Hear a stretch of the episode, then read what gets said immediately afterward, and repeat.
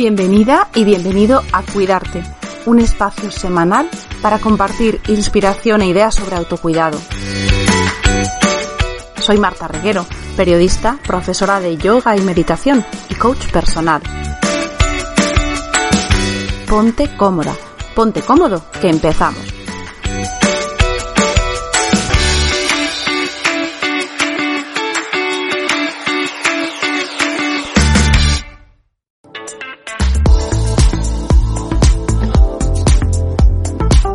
Y antes de comenzar, recuerda que tienes un recurso fantástico para cuidar de tu mente, cuerpo y emociones en filyoga.club, tu club de autocuidado online, con dos clases nuevas cada semana, clases en directo, soporte y seguimiento por parte de los profesores. Sin lugar a duda, un regalo para que sentirte bien esté al alcance de un clic.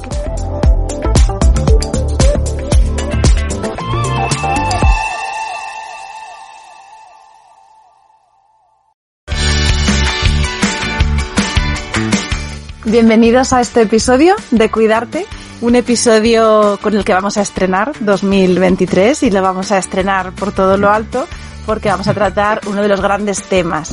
Eh, vamos a hablar de bioenergética y vamos a hablar de la salud, de la salud del cuerpo, de la salud de nuestras emociones, de cómo estamos conectados y cómo a veces ese lenguaje, esos mensajes que nos va lanzando nuestro cuerpo, no siempre lo sabemos descifrar. Tenemos aquí eh, un experto, una, una persona totalmente integrada y, y con la concepción que a mí me gusta del autocuidado, que es eh, ese cuidado holístico del cuerpo y que nos va a hacer de traductor precisamente de estos lenguajes del cuerpo. Él es Gabriel Roar. Gabriel tiene una trayectoria impresionante, así que hablar de su currículum sería muy largo, pero bueno, para que os hagáis una idea, él estudió psiconeuroinmunología, ha estudiado también hipnosis clínica, lleva eh, más de dos décadas dedicado a la investigación y al trabajo bioenergético, que le va llevando a entender y sobre todo a buscar cuáles son las formas más eficientes de procurarnos salud, pero salud, como os decía, con sentido, en sentido amplio, en sentido holístico. Eh, Gabriel además hace una labor impresionante de divulgación a través de sus perfiles, a través de su página web, eh, a través de un libro maravilloso, que ahora nos va a hablar también de, de cómo entender también, ¿no? Dolores y, y significado de esos dolores, relación entre el cuerpo y las emociones. En su libro, El cuerpo no miente, nos va a aclarar alguna de estas, de estos eh, temas que, por ejemplo, a nosotros, a los profesionales de, del cuerpo, muchas veces nos faltan recursos. Así que bueno, Gabriel, es un lujo tenerte aquí en, en Cuidar. Marta, mucho gusto, mucho gusto. Yo te voy a pedir que nos expliques un poquito tu trayectoria, que nos cuentes, porque claro, son estas líneas de currículum no hacen justicia a la cantidad de años que llevas trabajando y formándote precisamente para ir integrando todos estos eh, modos de abordar el trabajo con el cuerpo, uh -huh. el trabajo con las emociones. Me gusta justo el, el adjetivo de divulgador, me siento muy identificado con eso, en el esquema de que yo no soy purista ni en bioenergética, ni en biodescodificación, ni en psiconeuroinmunología, ni en gestal, ni en neurolingüística, ni en análisis transaccional, ni en teoría sistémica, que son parte de todas las cosas que yo integro. Uh -huh. Porque, por ejemplo, en pues, mi experiencia, ¿no? Tengo ya casi 27 años en, en este tema, ¿no? Desde la biodescodificación es muy fácil hacer un análisis Uh -huh. más no siempre es sencillo hacer una intervención, sobre uh -huh. todo a distancia, ¿no? O sea, si la persona está, se está frente a frente, hay otro tipo de ejercicios que se pueden hacer. El, la dinámica es distinta, ¿no? Pero a la distancia hay una, algo hermoso y es que tengo literalmente pacientes en Australia, que tenemos 14 horas de diferencia, y tengo, no sé, pacientes en Europa o en América, desde Canadá hasta la Patagonia completa, ¿no? Entonces, uh -huh. eso es muy lindo, pero bueno, creo que el trabajo tiene a veces que jugar con el elemento de conciencia, uh -huh. sumarlo al elemento de experiencia, integrarle el elemento emocional y decir, bueno, eso, eso es la vida, ¿no? El, la gente tiende a mirar por, yo creo que por bueno, malos hábitos, quizás, o sin, sin enjuiciarlos, ¿no? Por viejos hábitos, en ese énfasis quizás, en especializarse, se paran, ¿no? Entonces, el tema espiritual va por un lado, el tema cognitivo va por otro, el tema físico va por otro, el tema emocional va por otro. Como si nosotros fuéramos una especie de rompecabezas. Este, y mientras más nos desintegramos, eso es lo único que logramos, desintegrarnos, ¿no? Yo creo que la salud, y bien tú lo comentabas, eh, debe ser integral, debe ser entender que si yo tengo una crisis de fe afecta mis creencias y o mis creencias afectan una crisis de fe y eso hay un reflejo en mi cuerpo. Si yo tengo unos pensamientos, no sé, catastróficos o internos, se manifiestan en mi cuerpo, así como los pensamientos armoniosos o de paz también tienen una expresión corporal la gente dice, yo, yo habito mi cuerpo como si fuera una cáscara que yo me quito y me pongo cada tanto. Nosotros somos nuestro cuerpo, vivimos en nuestro cuerpo, nos expresamos, nos conectamos o nos desvinculamos en nuestro cuerpo. Fíjate, por ejemplo, si, si uno agarra la experiencia de un monje asceta, en sus creencias, el desvincularse del mundo para conectarse con el mundo espiritual está bien, pero si nosotros partimos del principio de que nosotros somos gregarios por naturaleza, es decir, vivimos en una macromanada, ¿qué sentido tiene que yo para nutrirme tenga que desvincularme de lo que me nutre, me da vida y me ha dado vida todo, todo el tiempo, ¿no? Entonces ahí hay como una contradicción. Yo creo más en una espiritualidad que me conecta con el mundo, o sea, yo no creo que Dios te diga, bueno, tú tienes que estar solo como un átomo. No, ya vaya, el átomo incluso funciona integrado. O sea, nosotros nunca estado, nunca hemos estado atomizados, ni física, ni mental, ni emocionalmente. Entonces, yo sí creo que el, o al menos mi intención es que la gente logre verse y vivirse de forma lo más integral posible y no divorcie las emociones de su proceso intelectual, de su proceso físico, ni de su proceso espiritual.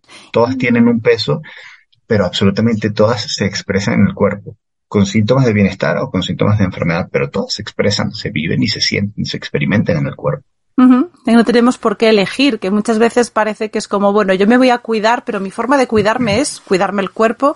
Entonces parece que doy por hecho que la parte emocional, la parte mental queda en otro lado. Otra persona a lo mejor es, bueno, yo priorizo mi parte espiritual y entonces por eso, ¿no? Me desligo, el cuerpo no me importa, lo, las sensaciones son algo secundario, me aíslo de los sentidos. Me gusta mucho ese enfoque de decir, bueno, pues vamos a, a no tener que elegir, que ya de entrada es un alivio muchas veces, ¿no? El poder hacer las paces con la complejidad que al final es lo que encontramos cuando miras hacia adentro. Justamente. Me, gusta ese concepto. Lo que ocurre que yo te veo en esa labor, precisamente lo que hablábamos de divulgador, y, y, es un gran reto, porque claro, estamos por un lado intentando integrar todos estos conceptos que de entrada al, ser humano nos gusta mucho meter cada cosa en su cajita y ordenar, y por otro lado el lenguaje, ¿no? Porque estamos también mezclando conceptos, antes parecía que era todo como más puro, tenemos la biología por un lado, la energía es otra cosa, y ahora estamos jugando con esos conceptos nuevos que aparecen y que de alguna forma la, la labor que hacéis los profesionales que dais a conocer, que acercáis estos temas, tienen el reto de que nos tenéis que traducir, explicar. ¿Cómo abordas tú esta, esta tarea también compleja? yo, yo, recuerdo la, la, primera vez que yo escribí el libro, o sea, cuando el libro todavía era un borrador, te estoy hablando hace no sé, nueve años atrás, quizás ocho años atrás. Yo recuerdo que voy con los alumnos del posgrado y les doy el libro, les doy el, manuscrito, bueno, el borrador en esa época, que tenía pues, un, montón de páginas, ¿no? Digamos, la primera versión tenía ochocientas y tantas páginas, luego traté de hacer algo un poco más conciso, y conciso eran 550 páginas aproximadamente, ¿no? Y todo el mundo, a ver, en su buena intención, pero era como muy adulador, que ay, qué lindo, qué bueno, que no sé qué. Y yo decía, no me sirve, no me sirve esta crítica, pues no necesito, y con, el cariño y el respeto, ¿no? No necesito una foca que me aplauda, sino necesito alguien que me diga lo puedes hacer mejor y cómo. Y vino una alumna al posgrado y me dice, mira, con, todo el respeto, tu libro es técnicamente correcto, pero, y yo dije, aquí viene lo bueno, ¿no? Y me pero, si yo se lo doy a la madre del hijo de mi compañerito que se acaba de resfriar, no entiende ni papá. Mm. ¿Sí? No le importa la clínica, no le, no le importa la fisiopatología, le importa saber qué le está pasando a su hijo y qué puede hacer. Y me acuerdo le dije profundamente gracias, porque yo no, evidentemente no le quiero escribir a un psiquiatra, un psiquiatra sabe más que yo de medicina. No le quiero escribir a un médico porque el médico más tiene una visión si se quiere, muy químico procesal o químico funcional, de yo le doy este químico, esto me genera una reacción en el cuerpo, si tiene fiebre, le doy antipirético, tiene eh, dolores, le doy un analgésico. Si es como bloquear sistemas para adormecer el síntoma. A mí no me interesa adormecer el síntoma, a mí me interesa entender el síntoma. Entonces agarré el libro y dije, gracias, volví a escribir, ¿no? Después de lo que te digo, de ocho años, como siendo un, un buen diccionario. En la versión inicial del libro, hablando con mi cuerpo, porque para que me enfermo era un buen diccionario. Y de hecho se llamaba así, Diccionario de Biodescodificación. Y dije, pero es que la verdad es que yo no quiero ser un diccionario. Yo quiero ser un libro que le sirva a la gente como libro de bolsillo. Recuerdo, hace poco me encontré una persona que es básicamente quien hace todos los envíos de los libros aquí en Colombia y me dice, ay, lo bueno del libro es que se puede leer por partes. O sea, yo puedo leer la parte que me interesa y no me tengo que comer todo el libro cada vez que me siente, ¿no? Entonces, si quiero entender qué pasa a nivel de proceso cognitivo o a nivel de proceso fisiológico, puedo leer esa parte. Pero si quiero ir a la enfermedad, ¿qué significa la enfermedad? ¿Cuáles son las preguntas de sanación? Y entonces, ¿cuáles son las reflexiones que me dejan centrado en dónde, dónde intervenir, qué acciones cambiar para sanar? Entonces la gente va a eso. Yo creo que eso es, ese ha sido el gran, si se quiere, punto de valor del libro, ¿no? Que la gente consume lo que necesita y que hay, hay, un, hay un efecto doble, ¿no? Como el libro tiene unas líneas donde tú puedes rellenar y tú puedes responderte. La gente a veces, este, cuando le dicen, ay, préstame el libro un momento, no, yo te lo leo, pero no te lo presto porque tiene mis respuestas. Es mi libro de cabecera, ¿sabes? Es mío. No, no es como pues, simplemente un libro teórico, sino que se vuelve un libro práctico, un libro interactivo. Y quizás creo que ese ha sido el, el logro como tal, ¿no? sin ánimos de, de, alardearme, pero creo que el logro ha sido salir de lo técnico, agarrar un lenguaje humano y volverlo un ejercicio de reflexión y de acción. Sí, no, no me interesa, y perdóname la expresión, ¿no? Jugar la masturbación mental. O reflexionemos sobre lo que pasa. No, no es, a ver, ¿qué podemos hacer para cambiar y estar mejor? Sí, pues, darle vueltas, claro, teorizar, ¿no? Que muchas veces decir, jo, qué bonito suena, qué bonito, que tú sabes que, que luego, bueno, tú, te formaste también, eres coach y sabes precisamente el, el, atasco, el gran momento que se produce cuando, bueno, vale, ya sé lo que me pasa, ya soy capaz de identificarlo, pero, pero, pero ¿qué? O sea, ¿cómo resuelvo esto? Que, que solo con descubrirlo es verdad que es un gran paso y que nos tranquiliza mucho esa parte cognitiva de entender y de saber, pero luego viene el después, ¿no? A mí me encanta esa disertación que había entre Freud y Jung, o por lo menos que está en los escritos, donde Freud plantea, dice, a ver, el 50% del camino a la sanación es la toma de conciencia. Jung le dice, hermoso, el 50. El otro 50 es actuar, es ser congruente. Puede, estar jodido y consciente, pero seguir jodido. Exactamente. O sea, El tema es cómo genero esa acción de cambio. ¿no? Y eso es, es, digamos, durante mucho tiempo, cuando yo empecé a, a, a, estudiar y a conocer el diagnóstico me parece muy fácil y, y modestia aparte, con una buena capacidad de observación, y, yo siento que la he tenido, yo puedo hacer unos diagnósticos, pero no siempre sabía cómo, cómo poder generar la reflexión que me llevara a un cambio. ¿no? Y un poco hoy, en donde yo centro, eh, si se quiere, un poco desde lo cognitivo-conductual, escuela de la cual no era el más amigo, pero luego entendí el poder hermoso que tiene una vez que uno es congruente y deja de castigarse tanto, entonces, todo esto que hoy, bueno, conocemos nosotros como MEREM, que es método de recodificación emocional, ¿de dónde arranca? A ver, esta es la lesión, la enfermedad o el síntoma. Listo. Esto es lo que implica para mí en mi vida. ¿Sí? Porque evidentemente, Marta Reguero tiene un dolor de cabeza que es distinto al de Gabriel Robar. en, en términos de contenido son sumamente individuales, en términos de procesos son universales.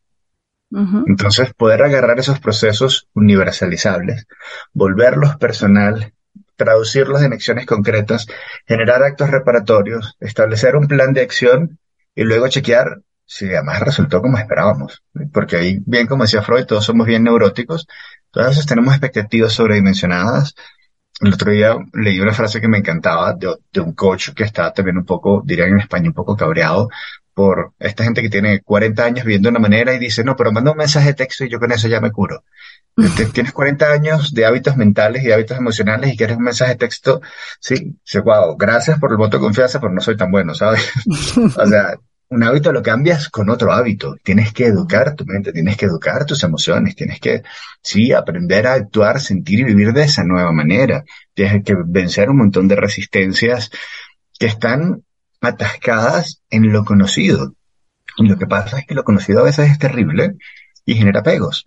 Y salen esas creencias. No, más vale malo conocido que bueno por conocer. No, que vengan todos los buenos. Y los que no conozcan, qué lindo que pasen a ser conocidos. Pero yo tengo que luchar con un montón de creencias, tengo que luchar, luchar con la resistencia al cambio, meterme en, a ver, hasta qué punto yo voy a ser capaz de exponerme pues esa es la típica pregunta cuando se está en, en, medio del proceso, ¿no? A ver, si me duele ahora y me vuelvo a meter en un proceso de cambio y después me duele más, no, entonces me quedo con lo que me duele conocido. Pero ¿y qué tal si te deja de doler? ¿Y qué tal si lo sanas? ¿No? Hay gente, en estos días justo lo posteaba desde, desde la mirada romántica, ¿no? Hay gente que dice, no, pero es que no me vuelvo a enamorar porque miren lo mal que me fue. Pues el amor no duele, lo que duele es el desamor la desilusión. Pero si pudiste amar tanto al equivocado, imagínate cuando llegue la persona correcta, lo lindo que puede ser, ¿no? Entonces, reeducar a, la mente que tiende a ser fatalista por, por estructura, la mente está diseñada para generar alertas ante lo tóxico, ante lo malo y ante el dolor. Pero no genera esos mismos niveles de atención ante lo bueno y lo nutritivo, que es lo que en efecto necesita para sobrevivir, ¿no? Está estudiadísimo desde un millón de, aspectos, como siempre, el, desde la palabra de amor, que puede hacer que tu matita florezca más y te dé una flor más linda, o que el agua que te bebas se sienta más dulce, ¿no? Y es simple trabajo verbal. Bueno, si eso lo haces con una persona y le dices que es buena y que puede y que, y que es capaz, es maravilloso lo que puedes lograr. Pero por el contrario, la gente está muy acostumbrada más a estar en modo supervivencia y si estoy súper bien, entonces tengo que andar gruñendo, tengo que tener relaciones más ásperas, ¿no? O sea, tengo que defenderme. Pues sí es una opción. O sea, a mí me, a ver, sin, jugar al victimismo, en algún momento me hicieron bullying en el colegio y la vida no era perfecta y aprendí a defenderme a la mala. Y luego aprendí a más bien a buscar grupos de apoyo y a encontrarme con la gente, ya no para pelear. Luego entendí que la gente me invitaba a pelear y yo peleaba porque aceptaba la invitación. Luego un montón de gente me invitó a pelear y dije, pues la verdad es que no tengo ganas. A ver, punto. Y no peleo. ¿sí? Entonces eh, empecé a invitar a la gente a hacer otras cosas e empecé a invitar otro tipo de, empecé a aceptar otro tipo de invitaciones, ¿no? Invitaciones más como esta, a ver, ¿cómo hacemos para compartir eh, conceptos, para eh, ayudar a los demás, para generar un punto de vista y al que le sirva, pues bienvenido, que lo adopte, ¿sí? Más que es mi punto, es, es un, un punto de vista que le sirve a todo el mundo, ¿no? De hecho, el, el, título, a mí me parece muy poderoso, el título del libro, cuando dices hablando con mi cuerpo, ¿por qué y para qué me enfermo? No, ya es solamente esa pregunta que choca, ¿no? Decir, porque normalmente uno enferma y está en el rol de víctima, decir, bueno, es que la enfermedad viene y me, me arrasa, ¿no? Y es una cosa que me cae, pero claro, eh, en, este, en esta pregunta ya el foco cambia, ya es eh, ese beneficio que muchas veces es oculto de un malestar, que obviamente hay enfermedades, hay sus rangos, pero a mí me estaba recordando cuando te escuchaba hablar un, uno de los últimos episodios de, de nuestro podcast, justamente hablábamos de los beneficios de no cuidarse. Estamos siempre hablando de cuidarte, de todas las técnicas, pero es bueno, vale, ¿y cuál es el beneficio de no cuidarte?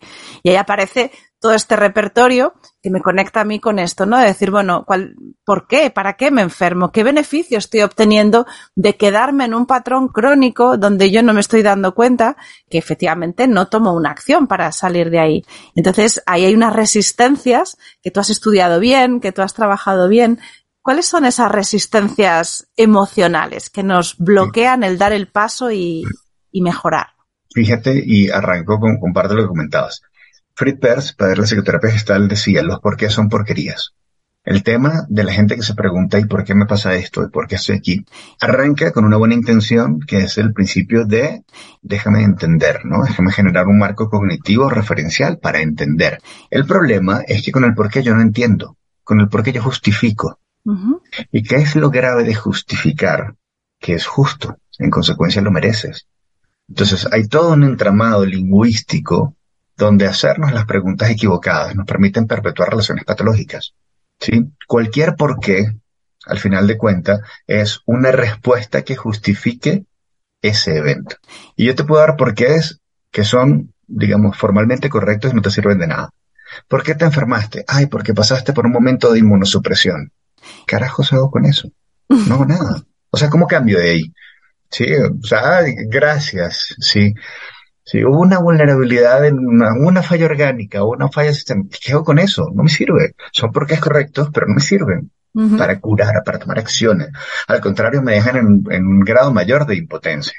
Hay mucha gente, recuerdo que a veces me dicen, pero es que Gabriel, tengo una enfermedad autoinmune. Y yo, que bueno, pero es no me escuchaste, que es autoinmune. Sí, es autoinmune. Eres tú quien la inflige. En consecuencia, eres tú quien puede generar los cambios más significativos. Que he tenido, tuve la fortuna de trabajar con una persona que tenía lupus y después de año y medio de trabajo pasó a, pasó a ser totalmente sintomática.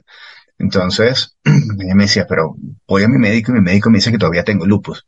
Yo le dije, ¿basado en qué? En que lo tuve. Entonces le dije, vamos a hacer algo. Cambia de médico un segundo, no le digas el antecedente del lupus y dile que te haga un chequeo general y que te diga cómo está. Entonces regresa y me dice, me ha dicho que estoy sana. Entonces le digo, ¿a qué médico le crees? Sí, porque el, tema es, el principio de la medicina alopática es el estudio de la sintomatología basada, no de la sintomatología de la salud, sino de la, de la sintomatología como una disfunción orgánica o sistémica con una evolución previsible. Ese es el concepto de la enfermedad de la OMS. Entonces, el médico que ve es cómo se, cómo deja de funcionar, cómo colapsa un órgano o un sistema, punto. ¿No? Y cómo compensar eso, por lo general desde lo bioquímico o en algunos casos desde lo quirúrgico. Y entendiendo por lo quirúrgico, simplemente la extracción muchas veces. Pero cuando pregúntale a una persona, y me pasó, me pasó hace poco, una persona que le, le extrajeron el páncreas, ¿no? Entonces yo le digo, ¿tú tienes que seguir haciéndote pedazos para guardar la calma de los demás? Es así como, ¿pero por qué me lo preguntas de esa manera? Le digo, porque nadie que pase por, y, podemos hablar, ¿no? Desde una liposucción estética aparentemente inocua, sigue siendo hacerse pedazos por querer agradar al otro. Eso quiere decir que cuando yo necesito mutilarme físicamente, también me estoy mutilando emocionalmente en algún punto para poder pertenecer, para poder agradar, para poder ser aceptado. Y eso es un esquema mental. O sea, nadie que se asuma integral va a decir, listo, me corto un pedazo. Yo le decía el otro día, un, poco salvajemente, ¿no? Una, una chica me decía, pero es que quiero perder peso. digo, listo, córtate una pierna, son como 18 kilos. me dice, no, pero ¿qué animal eres? ¿Cómo se te ocurre? Y le digo, pero tú me estás hablando de hacerte una lipo y luego otra operación. O sea, es igual de salvaje. Lo, que, lo que importa es perder peso. Me dice, no, pero no es el peso de ahí el que quiero perder. Le digo, no, lo que no has entendido es que igual te estás mutilando. O sea, llegaste a este punto de sobrepeso y de obesidad como un elemento progresivo en tus mecanismos de defensa. Si tú no aprendes a defenderte de tu entorno, la lipo va a durar muy poco, la banda gástrica va a durar muy poco, el bypass gástrico va a durar muy poco. Entonces, antes de hacerte pedazos, por el contrario, aprende a integrarte, a respetarte como eres y luego listo, desde ese poner límites te vas a dar cuenta que va a cambiar tu dieta, van a cambiar tus relaciones significativas, va a cambiar la forma de quererte y percibirte y evidentemente vas a perder peso. Pero entendido como un proceso completo, ¿no? Es, ay, sí, bueno, he ganado peso durante 10 años y quiero perderlo en una semana. No, funciona así. Al contrario, suele generar grandes descompensaciones en el cuerpo cuando la gente hace estas medidas drásticas para, porque más los cambios no funcionan así en la vida. ¿Sí? Nuestros mapas neuronales tardan 21 días en establecerse, es lo que nos llamamos como formación del hábito. Pero realmente tardan 90 días en hacerse efectivos. Y es a partir de los 90 días donde realmente los hábitos quedan instaurados. No son los primeros 21 yo necesito tres meses repitiendo cotidianamente una acción para que mi cerebro entienda que funciona, que esta respuesta es más adaptativa, que me hace sentir mejor, que consume menos energía de algún, en alguna de las estructuras y en consecuencia le dice, listo, si funciona, me hace feliz o me hace menos infeliz, me gasta menos estrés y gana energía en estrés. Entonces funciona. Si yo necesito 90 días para un hábito, porque quiero perder si el peso que he ganado en 10 años en dos semanas. Porque hay, hay una, hay una cultura de microondas, ¿sí? Lo meto en el micro, pongo 40 segundos y ya está lista la comida. No, si la comida está lista en 40 segundos es porque alguien la cocinó antes. Entonces, la gente olvida que hay un proceso para llegar hasta ahí. Entender que, que estamos donde estamos porque tenemos el hábito de aceptar cosas, el hábito de no poner límites, el hábito de no respetar nuestras necesidades, el hábito de callar para ser aceptados. Hay un montón de hábitos que nos llevaron ahí. Si yo comienzo a corregir esos hábitos, mi emoción cambia, mi físico cambia, mi forma de vida cambia automáticamente. De la misma manera, si yo hago preguntas diferentes ¿para qué me enfermo? Y comienzo a entender el principio de ganancia ulterior. ¿Cuál es la ganancia que está escondida detrás de cada enfermedad? Y ahí, ahí es donde el espectro a veces es muy sencillo. Si yo digo, bueno, ¿qué puede una persona que tiene disfonía? Pues evidentemente no quiere hablar o necesita callar algo o le ha costado pedir algo y no sabe cómo y, está pasando en este periodo de disfonía o de ronquera para no conectarse con esa forma de decirlo. Pero hay gente me dice, bueno, ¿y cómo puede, qué, puede tener de bueno un cáncer o una artritis? O, y empezamos a hablar de distintas enfermedades. Y voy a, voy a tratar de hacerte el resumen rápido. Primero tenemos este principio de ganancia ulterior. O sea, detrás de esta enfermedad hay algo bueno. Luego hay algo que se llama principio de método ganancia insuficiente. Nuestro inconsciente dice, a ver, si yo paso por este proceso, debería tener una respuesta de mi entorno que es la siguiente. ¿Y qué pasa si la respuesta no es? Y yo siempre bromeo con lo mismo. Mi esposo se ríe mucho cada vez que yo empiezo con esta condición, ¿no? Digo, bueno, listo. Una persona se resfría porque quería un beso y un abrazo, supongamos de su esposa.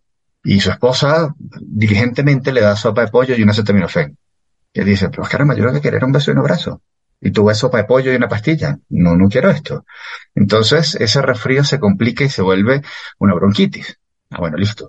Sopa de pollo, más sopa de pollo, más descanso, más acetaminofén y otra pastilla más. No sé, un bronco espasmódico. Yo quería un beso y un abrazo. O sea, es tan difícil de entenderlo. Y a ver, entonces esa bronquitis se traduce en una bronconeumonía, luego una neumonía y al final un EPOC, ¿no? Una enfermedad pulmonar obstructiva crónica. Entonces tienes un avance en la enfermedad donde la esperanza era una cuota de afecto y de demostración de afecto en una fórmula específica y no se obtuvo. Y al llegar a ese punto normalmente hay como dos grandes tendencias. Una que dice, a ver, si he llegado hasta aquí por un beso y un abrazo y me he desgastado todo lo que me he desgastado y no lo he tenido, ¿vale la pena seguir viviendo? Hay gente que dice no. Entonces, listo. Para el respiratorio y se acaba la historia, o se acaba ese pedazo de la historia. Y otra gente dice, pues sí vale la pena seguir viviendo, pero esta no es la fórmula. ¿No? Entonces tienen recuperaciones increíbles, finalmente encuentran eh, las estructuras clínicas o químicas para funcionar y la gente se recupera.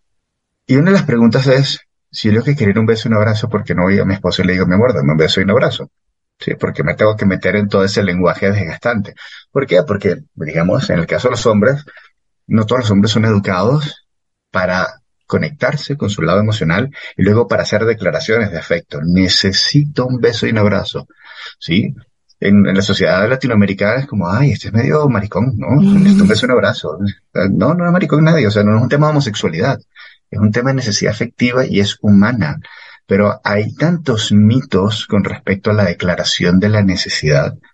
Ay, sí, una chica declarando que quiere un beso, un abrazo. Ya empezó con este cliché femenino. Seguro que es jugando con su discurso de víctima no es víctima nada, necesita un beso un abrazo, todos necesitamos un beso un abrazo. se, me, estaba ocurriendo que también para reconocer la propia necesidad. O sea, tú estás hablando de declararla, pero el paso previo, ¿no? Decir, eh, soy consciente, porque todo esto que tú cuentas en este ejemplo, ¿no? Que es así como muy eh, gráfico, muy simplificando, ¿no? Entiendo. Pero claro, muchas veces es, es que yo no sé lo que necesito. O sea, a veces se produce todo este proceso de forma automática y digo, esas personalidades, ¿no? Estaba cayendo en, ese, en esa personalidad que, que, parece que siempre le pasa todo, ¿no? Dices que vas viendo patrones de comportamiento y también no puede ser que todos los males vayan a esta persona. Pues eso, que tenga esta, este malestar, luego otro, luego tal. Y dices, bueno, es que ni siquiera se está dando cuenta que a lo mejor lo que necesita su, su lenguaje, ¿no? Ese lenguaje del que tú nos hablas, ese hablar con nuestro cuerpo,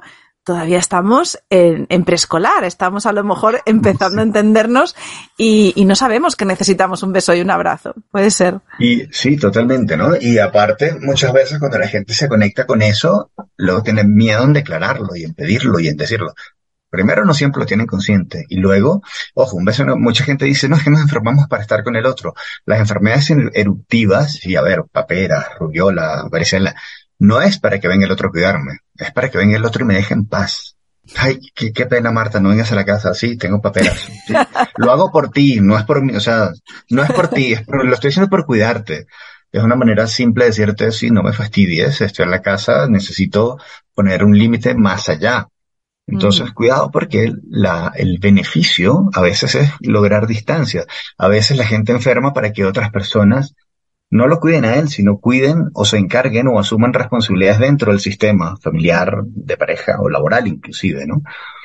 Hay personas que no tienen apoyo salvo estar enfermas, porque son los grandes superprotectores. Yo tengo muchas, muchas pacientes, sobre todo mujeres que son, sí, la mujer maravilla. Y yo siempre les hago pregunta, digo, a ver, ¿en qué, ¿en qué episodio de los superamigos la mujer maravilla sale y dice, ay, tengo problemas menstruales, ¿me ayudan hoy? Ninguno. Sí, estoy cansada, Ninguno. No lo puede decir, es la Mujer Maravilla. Es ella quien tiene que prestarle ayuda a los demás. Entonces, todo el que tenga complejo de heroína o de héroe tiene una sobrecarga enorme para tener la validación de su sistema. Y eso es muy complejo. Y eso solo cambia con una enfermedad muy dura. Dice, ay, no te puedes salvar ahora porque está en cama. Y lo increíble, que es cosas que no todo el mundo logra entender, es los sistemas se autorregulan. Tú quitas al superhéroe el sistema se autorregula. Porque aparece otro superhéroe o porque todos trabajan. Pero eso no lo sabe el superhéroe y es, muchas veces le cuesta asumirlo porque si le quitas la responsabilidad de superhéroe, también le quitas parte de su razón de ser en el sistema. ¿Sí? Que hace un salvador si no tiene una víctima a quien salvar? ¿Sí? Entonces ahí es donde empiezan un poco las complejidades sociales, donde no es tan sencillo para algunas personas decir, no, voy a poner un límite o me voy a manejar de esta manera. Se vuelve complejo. Y dentro de los para qué la gente enferma, hay un para qué que es muy, muy, muy complejo y muy delicado, que tiene que ver con la culpa. En la tradición judeo-cristiana, ¿cómo se explica la culpa? Con castigo. Entonces, la persona que siente que ha sido una mala hija, que ha sido un mal hijo, que ha sido un mal esposo, que ha sido X, Y o Z con alguien de la familia o con alguien cercano o con alguien valioso, su inconsciente le dice, listo, como no te puedo si dar todo el castigo de una vez porque si no te mato, te lo voy dosificando. Entonces aparece, no sé, la artritis, la artrosis, empiezan a aparecer otras enfermedades degenerativas autoinmunes, pero ¿por qué son autoinmunes? Porque tu inconsciente te está diciendo, si tú eres el enemigo, es a ti a quien debo atacar, pero te lo voy a dosificar para que no sea tan grave. Y aparece esta enfermedad de desgaste, ¿no? a lo largo del tiempo. Entonces, ¿Cómo resolvemos esto? Con enormes procesos de autoperdón, donde el autoperdón no quiere decir estoy de acuerdo con lo que ocurrió o lo tengo que aceptar, o no, quiere decir puedo hacer las paces conmigo, puedo ir a mi pasado, regresar ileso y puedo cambiar mi forma de actuar, pues ya no necesito seguir castigándome. y, es, un, y el proceso del perdón como tal es un proceso un tanto más, más largo y más complejo. No es solamente una declaración de perdón o hacer una cartita y decir, Ay, yo me perdono y ya estoy bien. Sí, o sea, no es eh, salir impune, es asumir la responsabilidad, pero sin tener que castigarme, generando actos reparatorios. Pero aún ahí hay esperanza. El tema es que no en todas las enfermedades hay un marco cognitivo emocional de esperanza. Pongo otro ejemplo, que para mí fue un ejemplo muy cercano. Papá de, un, muy querido amigo del posgrado. lamentablemente este señor solo servía de mal ejemplo, ¿no? O sea, era bebedor, borracho, jugador, mujeriego, o sea, todas las eh, cosas reprochables en algún momento esta señora las tenía todas, ¿no? O sea, era muy buen mal ejemplo, pero las tenía todas. Y un día, pues llega, llega a su casa y dice, señores, cáncer de hígado, me estoy muriendo. Y todo el mundo se reúne en familia. De hecho me lo comentan y me dicen, no, vamos a amar a papá y le vamos a dar todo el cariño del mundo. Y yo les digo, mm, cuidado porque no va por ahí los tiros. Pero es que tú siempre dices que el amor es sanador. Le digo, sí, pero. Entonces, no, no puede ser, estás hablando, estás teniendo contradicciones. Y digo, ya va, pero entonces no querían escuchar porque andaban en el, en el momento de negación del diagnóstico, o sea, de un diagnóstico tan funesto toda la familia se reúne, lo perdonan, lo aman, lo besan, lo abrazan y a las dos semanas el señor muere feliz. Pero además cuando, cuando ven la foto de, del día que muere, el señor tenía una sonrisa oreja a oreja y estaba radiante. Entonces decía, se acaba de morir de cáncer, ¿cómo puede estar feliz? Entonces ahí regresan me dicen, a ver, tú nos habías dicho que muy posible se moría y que no era el tema de que le diéramos cariño a lo que le iba a salvar. ¿Qué pasó? Yo le digo, a ver, entiendan algo con, todo el respeto y el dolor del caso. Este señor ¿sí? Ha sido un jugador, ha sido un mujeriego. Se iba un jueves y regresó un martes. Este, no se ha hecho cargo de sus hijos durante 40 años. Si él regresa un día y dice, señores, he cambiado, soy un hombre nuevo, quiéranme. ¿Ustedes lo reciben? Unánime, todos dicen no. ¿Ustedes le creen? No. ¿Ustedes lo perdonan? No. En el mejor de los casos, ustedes lo ponen a prueba. O sea, ha sido 40 años un mal padre. Bueno, ahora tienes que demostrar que eres un buen padre, que te toca trabajar, que vas a llegar a tiempo, que vas a asumir. ¿Tú crees que él está dispuesto a pagar ese precio después de haber vivido, toda su vida? Pues evidentemente no. Pero gracias a la enfermedad obtuvo un perdón unánime, obtuvo unas demostraciones de amor incondicional unánime. ¿Tú crees que él se iba a arriesgar a perder eso? No. Entonces él vivió como quiso, se arrepintió las últimas dos semanas y subió al cielo. Sí, el precio es caro, lo pagó con su vida, estamos de acuerdo pero vivió como le dio la gana. Entonces, cuidado, hay enfermedades, y como dice la OMS, ¿no? Conjunto de síntomas con signos y síntomas característicos con una evolución previsible. Emocionalmente, cuando uno aprende a observar, no a juzgar la historia, no digo si esto fue un buen hombre o un mal hombre, o si eso es una buena técnica o no. Esa fue su técnica porque en el fondo él sí quería a su familia, pero pues tenía pues, muy malos hábitos. Entonces, él que necesitó, él no necesitó a sus amigos o a estos otros encuentros casuales. Él necesitó a su familia cuando realmente estaba en estado de crisis. Pero no había otra manera de que él se acercara a la familia y la familia le dijera, claro, te perdono, venga, sí, con los brazos abiertos. Le van a decir, venga, te pongo a prueba. O sea, porque la credibilidad la tiene totalmente destruida. Entonces, ahí es donde nos damos cuenta el poder de negociación que tiene la enfermedad. Pues gracias a la enfermedad la gente cambia condiciones, la gente logra perdones, la gente logra encuentros, ¿no? Como decía Sun Tzu, el enemigo externo consolida el enemigo interno. Tienes un montón de gente que se pelea en la familia, hasta que un miembro de la familia enferma, entonces todos se unen para combatir a esa cosa terrible que se llama enfermedad. ¿sí?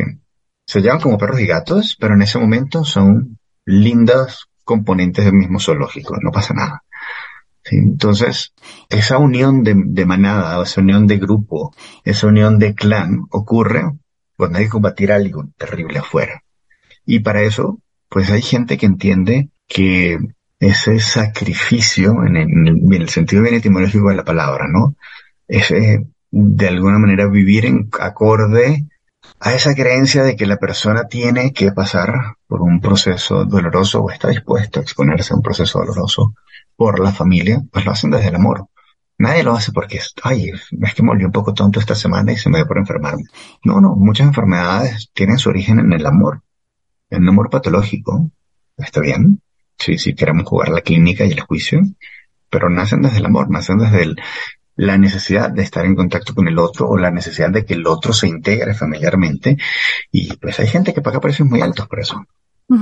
Lo que me viene a la, imagen que, o, la idea que me resuena al escuchar estas explicaciones, el, el imaginar, ¿no? Cómo todo esto rompe los esquemas también con los que concebimos enfermedad, salud, eh, el fin último, ¿no? De, de, la vida acá. Por eso entiendo que comentabas al principio esa parte también espiritual, porque al final es, tocar todo, ¿no? O sea, tú esto cuando a una persona que está educada, como decías antes, la medicina alopática, yo tengo un síntoma, a mí alguien además externo me viene, una autoridad me prescribe, me prescribe, yo soy obediente y yo me curo. Claro, para entender todo esto en ese nuevo lenguaje, ¿no? De la biodescodificación, que pasamos a interpretar, pasamos a ir entendiendo hay que romper el, esquema básico. La enfermedad ya no es eh, lo mismo y la salud quizás tampoco. No, para mí la salud es literalmente la búsqueda constante del equilibrio. Y decíamos en, la clase de neurocodificación, ellos dicen que el equilibrio eh, se expresa en forma PESA, ¿no? Pensamiento, emoción, sentimiento y acción. El acrónimo, PESA. Y yo digo que en todo caso sería ESPESA, ¿no? La espiritualidad, pensamiento, emoción, sentimiento y acción. Si eso está alineado, mi expresión es salud. O sea, el resultado es salud. Si algo de eso se disocia, o sea, pienso en una cosa, actúo de manera distinta, o siento algo y pienso algo distinto. Si yo me disocio en alguno de esos puntos, pues van a aparecer síntomas. Invariablemente. Si yo me permito entender el síntoma y generar cambios, pues mi cuerpo cambia. Si algo que yo he aprendido es que el sistema inmune, mira, me pasaba con, pues quizás con uno de los casos muy cercanos, que es con mi sobrina, donde ella pasa por, por un, proceso oncológico y un día nos llama y le dice el médico, mira, te tenemos que transfundir porque pues, tus plaquetas están bajísimas.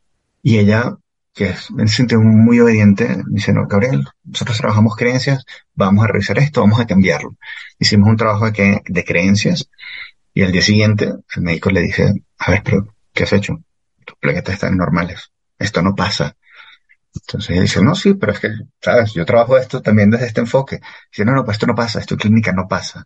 Y dos veces le dijeron, en momentos distintos de, de ese proceso, que había que transfundirla, hicimos el mismo trabajo y ella aprendió que ella puede regular su cuerpo haciendo decretos específicos, haciendo un trabajo de creencias específico. Y, ojo, tengo análisis de sangre de un día para otro de ocho horas de diferencia mostrando los resultados. O sea, no es que, ay, se me dio por decir algo lindo porque venía bien. No, no. El, en ese sentido, el poder de las creencias es tan vasto y como decía Henry Ford, si crees que puedes, tienes razón, y si crees que no puedes, también tienes razón. En el momento que tú te conectas con tu capacidad de sanar, de entender dónde estás en el proceso, qué necesitas corregir, y asumes tu responsabilidad, no tu culpa, sino tu responsabilidad de gestar cambios, tu sistema inmune reacciona de maneras increíbles y puede revertir un diagnóstico oncológico en 20 días sin problema. Y aquí pueden surgir a lo mejor las alertas, ¿no? decir, bueno, hablamos cuando tú intentas buscar información, ¿no? Sobre biodescodificación, por ejemplo, haciendo esta labor de traducir, de explicar qué es la biodescodificación y aparece como medicina alternativa y demás. A mí me gusta el concepto de medicina integrativa, ¿no? Que parece que no tienes tampoco que decir. O sea, es decir, no estamos hablando de que una persona abandone el ejemplo que estabas poniendo ahora. Yo no abandono la medicina, yo no abandono el trabajo con mis síntomas, pero yo puedo complementarlo o yo puedo atender ese otro origen si me siento a lo mejor llamado a esa acción de, decir. De hecho, justamente yo con, todos los pacientes que trabajaban en la parte oncológica, 24 en este momento, eh, todo, con todos lo hago de manera integrativa. O sea, hay gente que me dice, no, pero entonces voy a dejarle, no, no deja. O sea, todo lo que sume salud, hagámoslo para sumar salud, porque hay, hay elementos muy básicos, ¿no? Por ejemplo, eh, me, acuerdo, me, comentaba otra persona que me dice, bueno, mi hermano ha sufrido, cayó por un, por, por un mal tema de andar de fiesta de manera un tanto irresponsable, le han dado una droga sintética, este, que justamente bloqueó todo el receptor de serotonina. Entonces, cuando él sale del proceso de adicción, el psiquiatra hizo el acompañamiento, a mi entender, a medias, porque logra, logra sacarlo de la adicción, pero luego no logra que se abran de nuevo sus receptores de serotonina y, de oxitocina. En consecuencia, este chico terminó deprimido y se suicida. Entonces, ojo, si hay ciertos procesos, o sea, no, no todo es simplemente lo resuelvo de la toma de conciencia. No, cuando hay grandes desequilibrios, en el caso de la bipolaridad, por ejemplo, tú necesitas un acompañamiento psiquiátrico. Y pensar que no se necesita es sumamente ingenuo. O sea, es necesario, en muchos casos, el acompañamiento eh, alópata lo que va a hacer es ayudar o el acompañamiento, no sé, de biodescodificación, como quieran.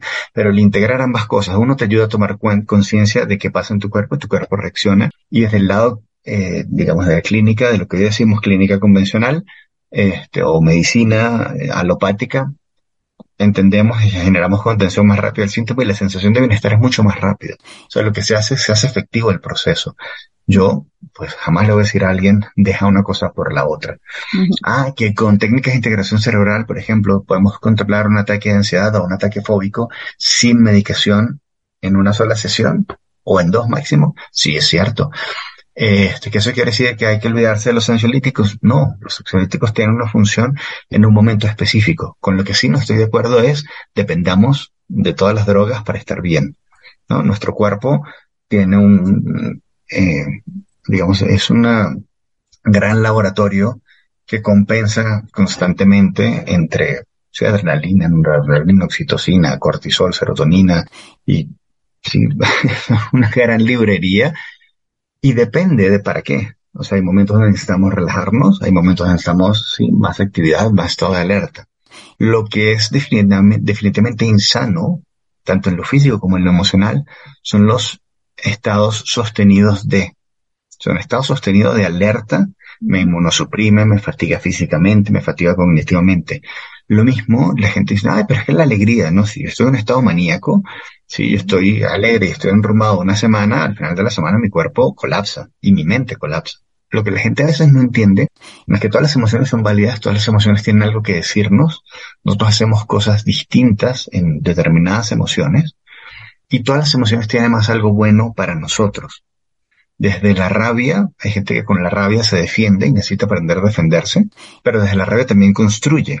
Si tú no construyes en la alegría, tú en la alegría celebras. Pero si tú te mantienes estado alegre, no construyes y no haces nada. Tú en la tristeza reflexionas. Entonces, y en el miedo te pones a salvo.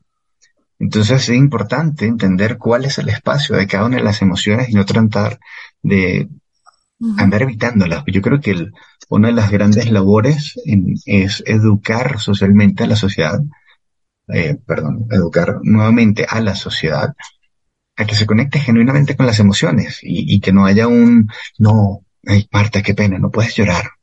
Tienes que ser fuerte. ¿Y por qué así me duele? He perdido algo importante, porque voy a llorar, claro. Déjame pasar mi luto en paz, ¿sí? Es que los hombres no lloran.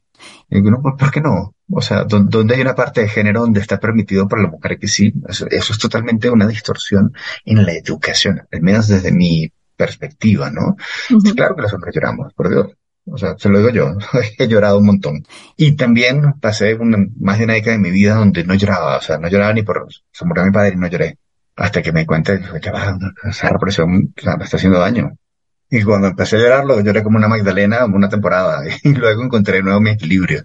Pero es entender eso, cuál es la manifestación genuina de las emociones.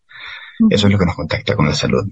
¿Y esa manifestación genuina de la emoción es diferente según cada persona? ¿Tiene un umbral distinto? Es decir, mi nivel saludable de mostrar rabia puede ser distinto al tuyo para que yo encuentre mi equilibrio. Sí, puede ser, no, seguramente lo sea. O sea, por, lo tanto, personas somos totalmente únicos. Pero, por ejemplo, ese eh, quizás sale, de, no, diría Freud, ¿no? mi, mi super yo muy educado. La manifestación de la rabia es legítima y también en proporciones, ¿no? ¿A qué voy? Si yo por mi manifestación de rabia necesito destrozar todo, ese destrozar todo ya no es una simple manifestación legítima de rabia. Ahí hay una extensión de un montón de rabia reprimida y hay otras cosas. Cuando digo legítima, también habla de en su justa medida. Es decir, si a ti te van a, no sé, estás en la calle, viene un chico y te va a asaltar, sin defenderte, acorde al nivel de la amenaza, es legítimo. Ahora, defenderte, maciar al otro, hacerlo picadillo y volverlo sushi, eso ya es totalmente desproporcionado.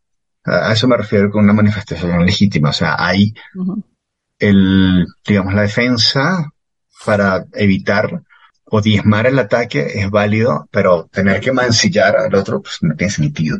O sea, no tiene sentido que sea lógico y válido. En el espacio de la tristeza la reflexión es válida, pero entonces vas a vivir deprimido medida para poder reflexionar mejor. Pues no, eso también tiene, tiene medidas, ¿no? Sí, yo tomaba porque leyendo algunos artículos tuyos, ¿no? Me gustaba, por ejemplo, cuando hablabas de las personalidades, en el sentido de que cada personalidad va, va adoptando diferentes corazas, ¿no? Parte del dolor que a veces ocurre y surge por resistirnos a esa emoción. Por eso el hecho de hablar de legitimidad de emociones, pues creo que también es, es interesante, ¿no? Nos da ese paso a, darnos permiso, a sentir, a, a expresar. Pero puede ser que a lo mejor cuando nos ponemos de cara a asumir un cambio, tengamos miedo a perder nuestra personalidad, no decir, bueno, pues si yo soy así, yo soy la que se enfada, la que chilla, llega un momento que en este panorama, ¿no? Decir, bueno, ¿Y si me desdibujo? ¿Y si cambio tanto fíjate que ya no soy yo? ahí hay un concepto interesante, ¿no? Y es el concepto del ser. A mí me gusta mucho el planteamiento que, hace Jacobo León Moreno cuando habla de psicodrama y dice, realmente nosotros somos la definición de los roles que ejecutamos con frecuencia. Si yo te digo, a ver, y te lo puedo decir ahora como ejercicio, a ver, ¿quién es Marta? Entonces me dice, bueno, Marta es periodista o es esposa o es si X, Y o Z. No, eso es lo que hace Marta. ¿Quién es Marta? Si yo le quito los roles a Marta, ¿quién es Marta? Entonces ahí caemos en la esencia del ser y pues claro, de repente dices, ah, no, pero eso es muy filosófico. Bueno, pero ¿quién soy yo si me desnudo de mis roles? ¿Quién soy yo si me desnudo de mi rol de esposo, de mi rol de coach, de mi rol de terapeuta, de mi rol de hermano? De Sí, soy una persona y, sí, ¿Y, ¿Y, qué pasa? o sea, es como ser una persona es suficiente, no tengo que hacer cosas, tengo que llenarme de títulos, tengo que llenarme de roles específicos. Entonces, cuando me di cuenta que esa definición de quién soy tiene que ver con mis roles o con mis actitudes frecuentes, me di cuenta que muchas de las cosas que yo digo es que yo soy chillón o yo soy, no, no, yo he llorado. No quiere decir que soy llorón, porque no soy llorón, he llorado. Es una acción que yo tomo en un momento. Sí, yo he estado triste, no quiere decir que sea depresivo. No soy, he estado, es un estado transitorio. Y cuando empiezo a entender que mucho de eso es transitoriedad por un lado y por el otro lado elección, entonces te volteo la pregunta más bien a no quién eres, y si se desdibuja tu ser, es quién es, quién has estado eligiendo ser y si te sirve ser esa persona para luego cambiártelo por quién quieres ser realmente porque estamos a una elección de distancia de ser la persona que queremos, si nos damos el permiso. Y cuando llegas a este punto en tu trabajo, claro, yo, si tengo que definir y a la presentación me cuesta ubicarte, porque claro, el primer paso que nos explicabas, ¿no? Primero en esa biodescodificación, en ese trabajo con tomar conciencia, llegas a ayudar a la persona a que establezca ese diálogo con su cuerpo y, y, se dé cuenta. Pero pasamos ahora a tomar acción cómo tomamos acción queriendo afectar al pensamiento, a la emoción, al lenguaje. ¿Qué técnicas empleas ahí? Por lo tanto, esa, digamos, tu perfil no termina solo en ser la persona que, decodifica, ¿no? Que saca el significado, sino que hay un paso más allá. Hablábamos del coaching y de, ese plan de acción. De ese acompañamiento. Eso es. ¿Qué ocurre ahí? ¿Qué técnicas un, poco te lo comentaba antes con, el tema del MEREP, ¿no? En la recodificación emocional, yo arranco en este tema de la biodescodificación, ¿sí? ¿Cuáles son los síntomas? ¿Qué significan? ¿Qué impact, ¿Cómo impactan tu vida? Y ahí tengo claro, digamos, la lesión, entiendo un poco el origen, y ahora entiendo cuál es el camino a sanar. O sea, si esto, si estas son, llámese falta de límites, falta de amor propio, eh, uh, falta de prosperidad financiera por, eh, no sé, apego, amor al clan, cualquiera de estas acciones, ahí comienza lo que, lo que viene bajo el concepto de los actos reparatorios. ¿Qué acciones concretas me ayudan a corregir cada uno de estos síntomas, indicadores o dolencias en su vida? Porque esos actos reparatorios son distintos a los míos. Entonces, cuando tenemos claro actos reparatorios, y ojo, cuando digo actos reparatorios, yo decir, bueno, trabajar, el, poner límites. Eso no es un acto reparatorio. Ese es el título del acto reparatorio. Poner límites es decirle a mi mamá que no cuando me llama y quiere hacer tal cosa. Es decirle a mi hermana que no cuando me está pidiendo plata y yo ya no tengo más y ando corto de plata yo también. Es decirlo más sin sentir culpa. Es, entonces, este título, poner límites, se traduce en 20 acciones concretas. Esas 20 acciones concretas, ahora yo las voy a poner a prueba. Esas 20 acciones concretas pasan a su vez por el filtro de la resistencia del otro. A ver, el victimario o la persona abusiva, o incluso la persona que no es abusiva, pero que tiene una dinámica contigo, está acostumbrado a una dinámica específica. A ver, yo llamo a Marta y le voy a pedir tal cosa y me lo va a dar porque es solidaria. Y no siempre te preguntan si estás dispuesto, si estás de buen humor, qué pasó, si lo puedes hacer ahora. Están acostumbrados a que tú, por ese título de solidaria, lo vas a hacer. Y cuando tú les digas, oye, qué pena, pero ahora no puedo. Marta, no me vas a ayudar. Déjame trabajarte la culpa un poco para que me ayudes. Dice, no, no me jodas, no te voy a ayudar, no puedo. Y estoy bien. Te devuelvo tu trabajo de culpa, no me interesa. Y te sigo queriendo igual, pero no te voy a ayudar. El cariño no es una moneda de cambio. Cuando la gente entiende que el cariño no es una moneda de cambio y que se usa muchas veces en patrones de interés, y eso para algunas personas un poco duro de digerir. Pero cuando yo empiezo a entender que poner ciertos límites traen otras consecuencias, la gente dice, ah, no sé si quiero poner este límite, ¿sí? Porque este límite me implica que la otra persona, si de repente se aleje o ya no me busque por interés, pero entonces ya tengo claro que me busca por interés, no por amor. Yo empiezo a poder ponerle los nombres reales a ciertas relaciones sociales. Yo tengo un paciente, un chico de 17 años, grandísimo, tenía como, no sé, un metro noventa, pesaba como 120 kilos, chico muy robusto. Y él siempre era como el gran defensor de todo el equipo de fútbol del, colegio donde estudiaba, ¿no? Y lo que pasaba es que, claro, era una humanidad tan grande que cuando terminaban en, peleas en los partidos de fútbol, este salía a defenderlo y nadie peleaba con él. O sea, a pelear. Chico de 16 años con semejante mole, ¿no? Y este también tenía 16 años, pero bueno, 17, pero era enorme. Hasta que se dio cuenta que hubo dos fiestas donde a las fiestas invitaban a los otros amigos y a él no. Y, él llama y, dice, hey, pero ¿por qué no me invitaste? O sea, es que no íbamos a pelear. Veníamos a una fiesta.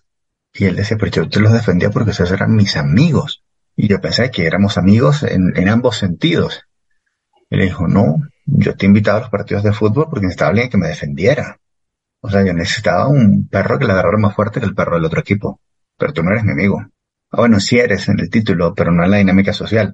Entonces fue como un trago muy fuerte para este chico decir, a ver, o sea, yo literalmente me entrego golpes no porque me quiera entregar golpes, sino porque no va a permitir que vulneren a mis amigos. Y luego se, hizo la pregunta, ¿realmente quiénes son mis amigos? Porque estoy entrando en una dinámica que, pues, venga, no sirve. Y para él fue muy impactante, pero le sirvió entender realmente que tenía muchos conocidos, que eran los, los niños, sí, los chicos conocidos, cool del colegio, pero que no eran sus amigos. Y redimensionar eso tuvo un coste social, sí, y le ganó un montón de paz en otros términos. Al final son las elecciones, ¿no? Que nos van llevando a ser, como decía, la persona que queremos ser. Si alguien quiere, si alguien de nuestros oyentes, que le ha despertado el interés, porque me imagino que abordar esto para cualquier persona que está en esa búsqueda de salud, ¿no? En el sentido de equilibrio, ¿Qué puede hacer para adentrarse en estos procesos? Te podría contactar a través de tu web, de gabrielroar.net. Ahí tienes además cursos, tienes posibilidad de hacer talleres online y consultas. ¿Se puede hacer consulta, por ejemplo? Totalmente, totalmente. Yo hago sesiones totalmente personalizadas vía Zoom normalmente para poder dejarlas grabadas, pero si no vía Skype o en algunos casos vía WhatsApp. Las sesiones son totalmente online, duran una hora y pues como te comentaba, yo tengo procesos con gente en Australia o en Inglaterra o en España. Tengo una buena colectividad de, personas con las que tengo la fortuna de trabajar. El, perfil, por ejemplo, para, para también sin quien tenga recelo, ¿no? Decir, bueno, es que lo que me pasa a mí no es muy grave, tampoco estamos hablando de enfermedades Puede ser una aproximación, aunque no estemos en una situación, porque a veces solo actuamos cuando le vemos las orejas al lobo y nos vemos en una situación muy crítica. Hablábamos de la prevención, ¿no? Podemos también iniciar estos procesos para prevenir y para llevar una vida. Totalmente, totalmente, totalmente. Hay algo, pues, yo siempre he dicho que hay una de las cosas que hace fácil mi trabajo, ¿no? Y es, siempre estando de afuera, es fácil ver qué es lo que se puede corregir. Siempre tienes una mirada fresca. Entonces, igual cuando yo voy y soy yo el, paciente, siempre viene alguien de afuera y me dice, ay, pero mira esto. Y, ah, caramba, me pasaba con, con una terapeuta eh, española justamente hace dos meses, más o menos, haciendo una terapia. Dije, déjame sumarme aquí a esta visión. Y me dice, mira estos procesos, y la verdad no me he dado cuenta, o sea, porque son tan míos que se vuelven invisibles. Entonces yo creo que, y como lo posteaba hace unos días atrás, ¿no? No, no va a terapia el que tiene problemas todos tenemos problemas. Va a terapia el que los quiere resolver. O sea, uno hace terapia porque quiere estar mejor, no porque está mal, sino porque quiere estar mejor y quiere solucionar. Sí, yo tengo un conjunto de herramientas, este, pues, creo que tengo un, un repertorio bastante concientizado y bastante bien integrado como para poder ayudar a la gente. Hay cosas donde de repente sí hay cosas particulares en las que yo no, no trabajo.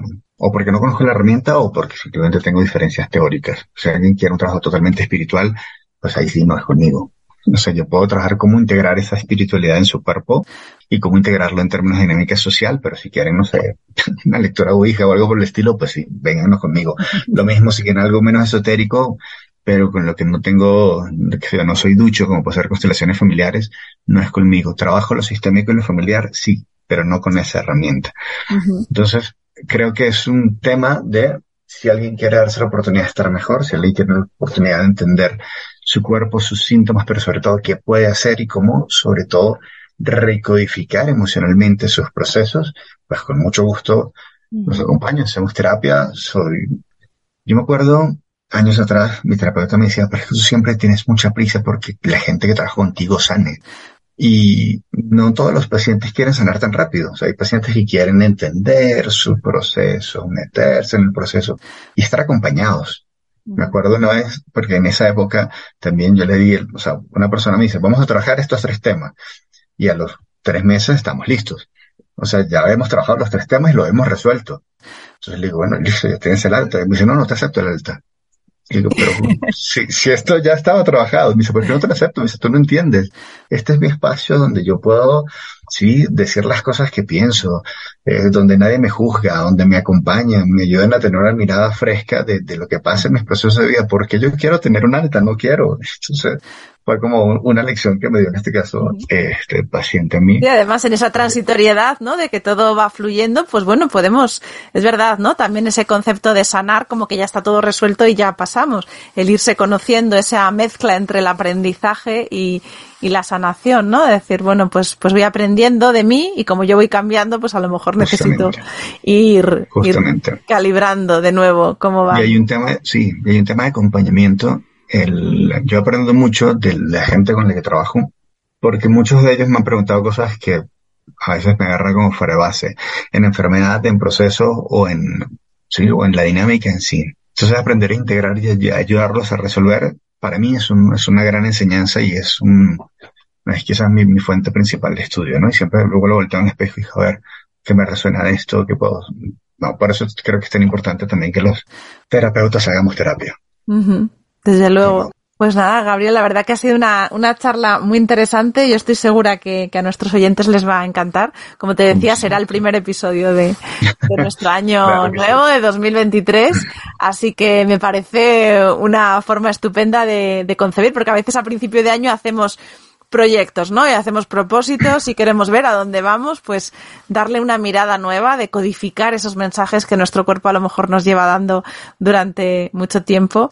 A mí me gusta mucho fijarme en los patrones, ¿no? Y decir, bueno, cuando veas que hay una cosa que se repite, cuando veas que ese obstáculo vuelve a salir, quizá sí. es el momento de darle un una mensaje. mirada profunda. Correcto. Bien, como tú decías, me pueden conectar por la página gabrielroar.net o en Instagram, arroba gabriel.roar uh -huh. es donde están espacios desde los viernes a preguntas hasta espacios directos para poder um, sí. pautar citas y agendar y todo lo demás. Eso es, nosotros dejaremos todos los enlaces para que los tengan cómodos. Siempre las notas del programa vais a poder encontrar, cualquiera de vosotros ahí el enlace para ir directamente. Yo os recomiendo eh, muchísimo que sigáis a, a, Gabriel. Yo, por ejemplo, como decía él eh, en Instagram, son informaciones útiles. Va a ir haciendo cambiar también un poquito la forma de mirar todos estos temas. Esa labor de divulgar, de ir educando también socialmente, que yo creo que nos viene muy bien. Y sobre todo la mirada preventiva también de vamos a, a intentar ojalá, ojalá. hacerlo desde este lugar de, todavía de motivados por, por el bienestar, que también decías tú al principio, en vez de por el miedo a lo que puede ocurrir,